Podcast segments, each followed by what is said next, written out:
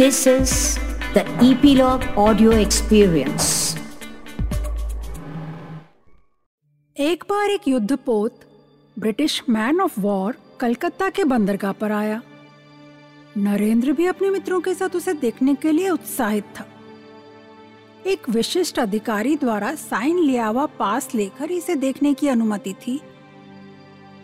सभी ने उसके लिए फॉर्म भरा लेकिन उस कार्यालय के दरबार ने नरेन को एक छोटा बालक समझकर भीतर जाने ही नहीं दिया। अब क्या किया जाए? नरेन ने सोचा, इतनी जल्दी हार मानने वालों में नहीं था नरेन। थोड़ी देर वहीं खड़े होकर देखा, सभी पहली मंजिल के कमरे में जा रहे हैं। ऊपर उस कमरे में जाने का कोई और रास्ता ढूंढना होगा। ऐसा सोच वह भवन के पीछे गया। देखा, वहाँ पर ऊपर जाने के लिए सीढ़ियाँ थी और वहाँ पर कोई दरबान भी नहीं था।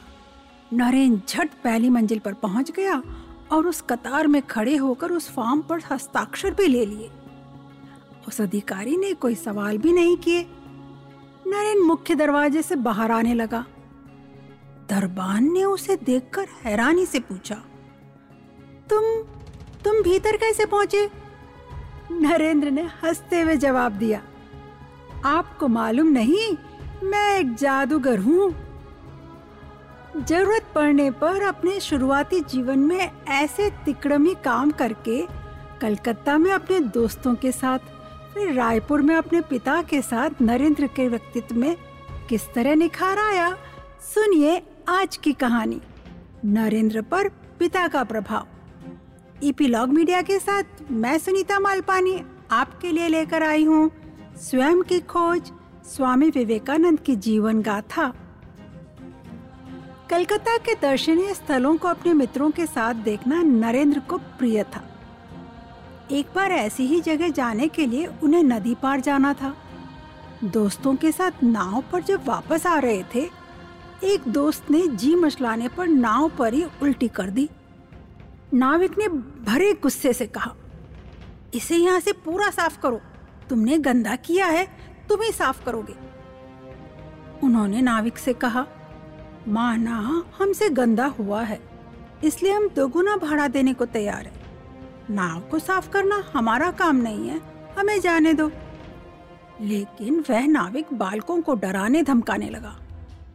ऐसे में नरेंद्र झट से नाव में से पानी में कूद कर तैर कर किनारे आया।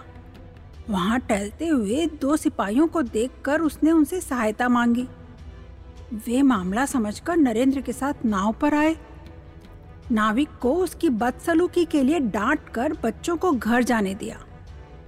ऐसी थी नरेंद्र की हिम्मत। अन्याय के खिलाफ आवाज़ उठाने की। पढ़ाई में नरेंद्र को इतिहास और भाषा में बड़ी रुचि थी। लेकिन गणित उसे रास ही नहीं आ रही थी। परीक्षा के लिए उन्हें कड़ी मेहनत करनी पड़ती। सिर्फ़ किताबी कीड़ापन कर पढ़कर रट कर उन्होंने कभी परीक्षा पास नहीं की। कई बार उसके कारण उन्हें नुकसान भी उठाना पड़ता था। अपने मनपसंद विषयों को पढ़ने में वे ज़्यादा समय लगाने लगे। लेकिन इससे अन्य विषयों में वे ध्यान ही नहीं दे रहे थे। उन्हें साहित्य इतिहास पसंद थे।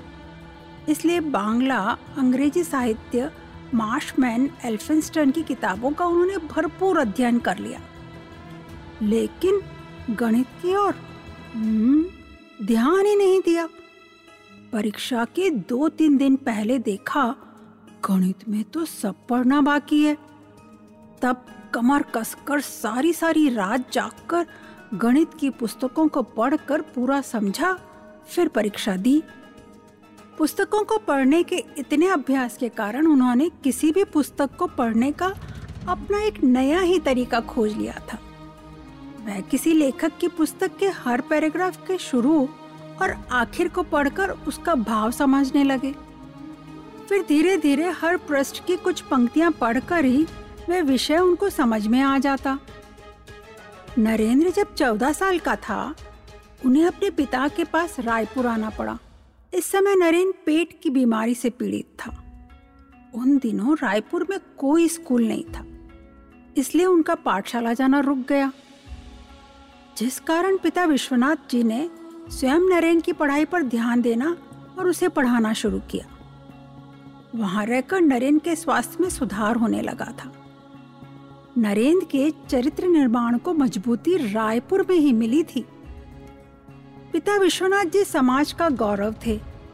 उन्होंने अंग्रेज़ी और फारसी की पढ़ाई के साथ वकालत की पढ़ाई की और कलकत्ता उच्च न्यायालय में अटॉर्नी एट लॉ के रूप में नामांकित थे। उनका चरित्र कई गुणों से संपन्न था, जिसके कारण सभी उनका सम्मान करते थे। वे कल के बारे में सोचे बिना आने वाले दिनों के बारे में सोचे बिना जो भी कोई उनसे कुछ मदद माँगता, वे उसे मदद दे देते। कुछ निकम्मे नशे के आदि व्यक्तियों को दान देने के लिए एक समय नरेंद्र ने उनकी आलोचना भी कर दी। तब विश्वनाथ ने अपने सहज तरीके से उत्तर दिया, नरेंद्र, तुम अभी छोटे हो। मानव जीवन के महान दुख को कैसे समझ सकते हो? जब तुमको इसका एहसास होगा तो तुम्हें उन बेचारे लोगों के प्रति सहानुभूति होगी, जो नशीले पदार्थों में अपने दुखों को भूलने की कोशिश करते हैं। पिता विश्वनाथ जी स्वयं संगीत के बड़े प्रेमी थे, और उन्होंने ही इस बात पर भी ज़ोर दिया कि नरेन को संगीत का अध्ययन करना चाहिए। विश्वनाथ जी उन दिनों अवकाश पर थे, अतः अपने पुत्र को पूरा समय दे पाते। जैसे जैसे नरेन बड़ा होने लगा वह खेल कूद से ज़्यादा पुस्तकें पढ़ने में रुचि लेने लगा। पाठ्य पुस्तक के अतिरिक्त नरेन इतिहास, साहित्य, दर्शन संबंधी किताबें भी पढ़ने लगा। उसकी स्मरण शक्ति तो तीव्र थी ही। उसने शीघ्र ही बंगला साहित्य भी पढ़ लिया। विश्वनाथ भी अपने पुत्र की इस विशेषता पर बड़ा अचंभित होते थे। उनके घर नित्य रायपुर के ज्ञानी गुणी व्यक्तियों की बैठकें लगती रहती थी। जिसमें उनके साथ साहित्य, दर्शन आदि विषयों पर चर्चा होती थी। अधिकांशतः नरेन भी पिता के साथ वहीं उपस्थित रहता था और वाद विवाद बहुत ध्यान से सुनता। कभी कभी पिता के प्रोत्साहन पर नरेन भी इन चर्चाओं में भाग ले लेता। उसके विचार सुनकर उपस्थित सभी जन मुग्ध हो उठते। विश्वनाथ के एक मित्र बंगला साहित्य के प्रसिद्ध लेखक थे। एक दिन वे साहित्य पर वाद विवाद कर रहे थे तो उन्होंने नरेन को भी उस चर्चा में बुला लिया। नरेन ने जब बंगला साहित्य पर उनसे चर्चा आरंभ की और प्रसिद्ध लेखकों की तर्क संगत आलोचना की तो वे चकित रह गए और बोले, तुम अवश्य ही बंगला भाषा को गौरवान्वित करोगे। उनकी यह भविष्यवाणी आगे चलकर बिल्कुल सही सिद्ध हुई थी। नरेन के किशोर मन पर अपने पिता का गंभीर प्रभाव था। विश्वनाथ नरेन की उद्दंडता पर उन्हें कभी डांटते नहीं थे, बल्कि प्रेम से समझाकर उनको सही राह दिखाते थे।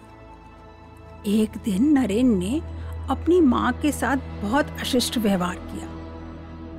पिता ने उन्हें डांटने के बजाय, जिस कमरे में नरेन अपने दोस्तों के साथ मिलता और खेलता, उस कमरे के दरवाजे पर लिखा नरेन बाबू ने आज अपनी माँ से ये शब्द कहे। इसके बाद वास्तव में कहे गए शब्द लिखकर और उस कागज़ को दरवाजे पर चिपका दिया। जब नरेन या उसके कोई दोस्त उस कमरे में जाते और उनका सामना उस कथन से हो ही जाता। ज़्यादा समय नहीं बीता। नरेन में पश्चाताप के लक्षण दिखे। पिता की इच्छा थी कि नरेन की प्रतिभा का पूर्ण विकास हो। वह मात्र स्कूली शिक्षा तक ही सीमित न रहे। पिता के ज्ञान, उदारता और दूसरों के दुख में दुखी हो उठना इन सभी बातों ने नरेंद्र पर गहरा प्रभाव डाला था। दो वर्ष रायपुर में रहकर नरेंद्र जब वापस कोलकाता आया तो उसमें शारीरिक और मानसिक रूप से बहुत परिवर्तन आ चुका था। तब उन्हें इन छूटे हुए दो वर्षों की पढ़ाई एक ही वर्ष में खत्म करनी पड़ी। अथक परिश्रम से उन्होंने नवीं और दसवीं की परीक्षा एक ही वर्ष में तैयारी करके और दोनों परीक्षाओं में प्रथम श्रेणी भी हासिल की। इससे न सिर्फ़ उनके परिवार वाले, बल्कि अध्यापक भी बहुत खुश हुए। नरेन का शरीर इतना हष्पुष्ट था कि 16 वर्ष की आयु में 20 वर्ष के लगते थे। इसका कारण था नियमित रूप से व्यायाम करना। वे कुश्ती का भी नियमित अभ्यास करते। शिमला मोहल्ला में एक अखाड़ा था। वहीं नरेंद्र अपने मित्रों के साथ व्यायाम करते। मुक्केबाजी, क्रिकेट, घुड़सवारी का भी उन्हें शौक था। वे अच्छे वक्ता, स्पीकर भी थे। जब मेट्रोपॉलिटन इंस्टीट्यूट के एक शिक्षक रिटायर होने वाले थे, तब स्कूल के एनुअल फ़ंक्शन वाले दिन ही नरेंद्र ने उनके अभिनंदन समारोह का आयोजन किया। उनके सहपाठियों में से किसी में भी इतना साहस न था कि कोई सभा को संबोधित करता। उस समय नरेंद्र ने सभी के सामने उन शिक्षक के गुणों की व्याख्या की और उनके जाने से उत्पन्न दुख का भी वर्णन किया। उनकी मधुर व तर्क संगत वाणी ने सभी को अपने आकर्षण में बाँध लिया था। मैट्रिक पास करने के बाद नरेंद्र ने एक साल प्रेसिडेंसी कॉलेज में पढ़ाई की। फिर उनका जनरल असेंबली कॉलेज, जिसे आजकल स्कॉटिश चर्च कॉलेज भी कहा जाता है, उसमें प्रवेश लिया और आगे की पढ़ाई वहाँ करने लगे। उस समय उनकी उम्र 18 वर्ष थी। उनकी तीव्र बुद्धि और आकर्षक व्यक्तित्व ने अन्य छात्रों को ही नहीं, बल्कि अध्यापकों को भी अपनी ओर आकर्षित किया। जल्दी उनके कई नए मित्र बन गए और उन्होंने वहीं से बीए की तैयारी की। जनरल असेंबली कॉलेज के निर्वर्तमान अध्यक्ष विलियम हेस्टी बड़े विद्वान फिलोसोफर और कवि थे। नरेन अपने कुछ साथियों के साथ नियमित रूप से उनके साथ दर्शन शास्त्र मतलब फिलॉसफी का अध्ययन किया करता था। एक बार नरेन ने जब कॉलेज के दार्शनिक क्लब में किसी मत पर डिटेल एनालिसिस किया तो हेस्टी साहब ने प्रसन्न होकर कहा, नरेन, दर्शन शास्त्र का अति उत्तम छात्र है। जर्मनी और इंग्लैंड के सभी विश्वविद्यालयों में एक भी ऐसा मेधावी छात्र नहीं है। उन दिनों नरेंद्र अपनी नानी के घर में रहकर अध्ययन करते थे। नानी का घर उनके घर के निकट वाली गली में ही था। वह अपने पिता के घर केवल दो बार भोजन करने जाते थे। नानी का घर बहुत छोटा था। नरेन ने उसका नाम तंग रखा था। वे अपने मित्रों से कहते थे, चलो, तंग में चलें। उन्हें एकांतवास बहुत पसंद था। नरेंद्र में गंभीर चिंतन शक्ति, तीक्ष्ण बुद्धि थी, जिसके बल पर वे सभी विषय बहुत थोड़े समय में ही सीख लेते थे। उनके लिए पाठ्य पुस्तकें परीक्षा पास करने का साधन मात्र नहीं थी। वे इतिहास, साहित्य और दर्शन की अधिकांश पुस्तकें पढ़ चुके थे और जिससे उन्होंने अपने हृदय में ज्ञान का अपार भंडार संग्रहित कर लिया था। पिता के प्रयास से नरेन को संगीत में भी विशेष रुचि हो गई थी। संगीत की शिक्षा के साथ पखावज और तबला बजाना उन्होंने सीखा था। उनका गाना सुनकर सभी आनंदमय हो उठते थे। इसलिए सभी मित्र छुट्टी होते ही नरेंद्र के घर जा पहुँचते। तब नरेंद्र तर्क युक्ति या गाना बजाना आरंभ करते तो समय कैसे बीत जाता तो समझ ही नहीं पाते थे। नरेन को कई सभाओं में गाने का भी निमंत्रण मिलने लगा।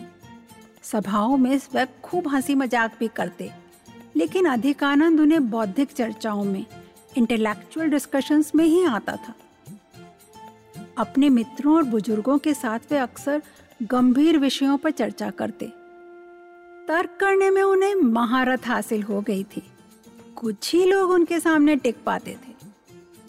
बचपन की उम्र में आस्तिक होते हुए भी किशोर उम्र में नास्तिकता का प्रभाव नरेंद्र पर भी था। एक वक्त ऐसा भी आया, जब उन्हें लगा कि उन्हें भी धर्म का सारा आसरा भरोसा त्याग देना होगा। लेकिन चूँकि उन्होंने ईसाई, मुसलमान, बौद्ध जैसे सभी धर्मों का अध्ययन कर लिया था और यह देखकर विस्मित रह के सोच में पड़ जाते, हमारा धर्म जिन सब मूल तत्वों की शिक्षा देता है, सभी धर्म वही शिक्षा तो देते हैं। उस समय उनके मन में प्रश्न जाग उठा। तो फिर सत्य क्या है? अब नरेंद्र अपने अध्ययन से सत्य की खोज करने लगे। इस खोज में न जाने कितनी ही पुस्तकें उन्होंने पढ़ डाली। कई जगह नरेंद्र तुरंत तर्क वितर्क भी करने लगते और सामने वाले को अपने तर्कों से परास्त करके ही शांत होते। वैसे उनके मन में न किसी के प्रति द्वेष था और न ही वे अपनी बात को साबित करने के लिए कुतर्क का सहारा लेते थे। फिर भी उनसे परास्त व्यक्ति उन्हें दम्भी घमंडी कहते थे। किंतु नरेन ने कभी इस ओर ध्यान नहीं दिया। उनके स्वभाव से परिचित छात्र और परिजन उनका बहुत आदर करते थे। अपने जीवन के इस चरण में जब नरेंद्र को सत्य की खोज करनी थी क्या उन्हें कोई मार्गदर्शक मिल पाया? कौन थे वे? कैसे हुई नरेंद्र से उनकी मुलाकात?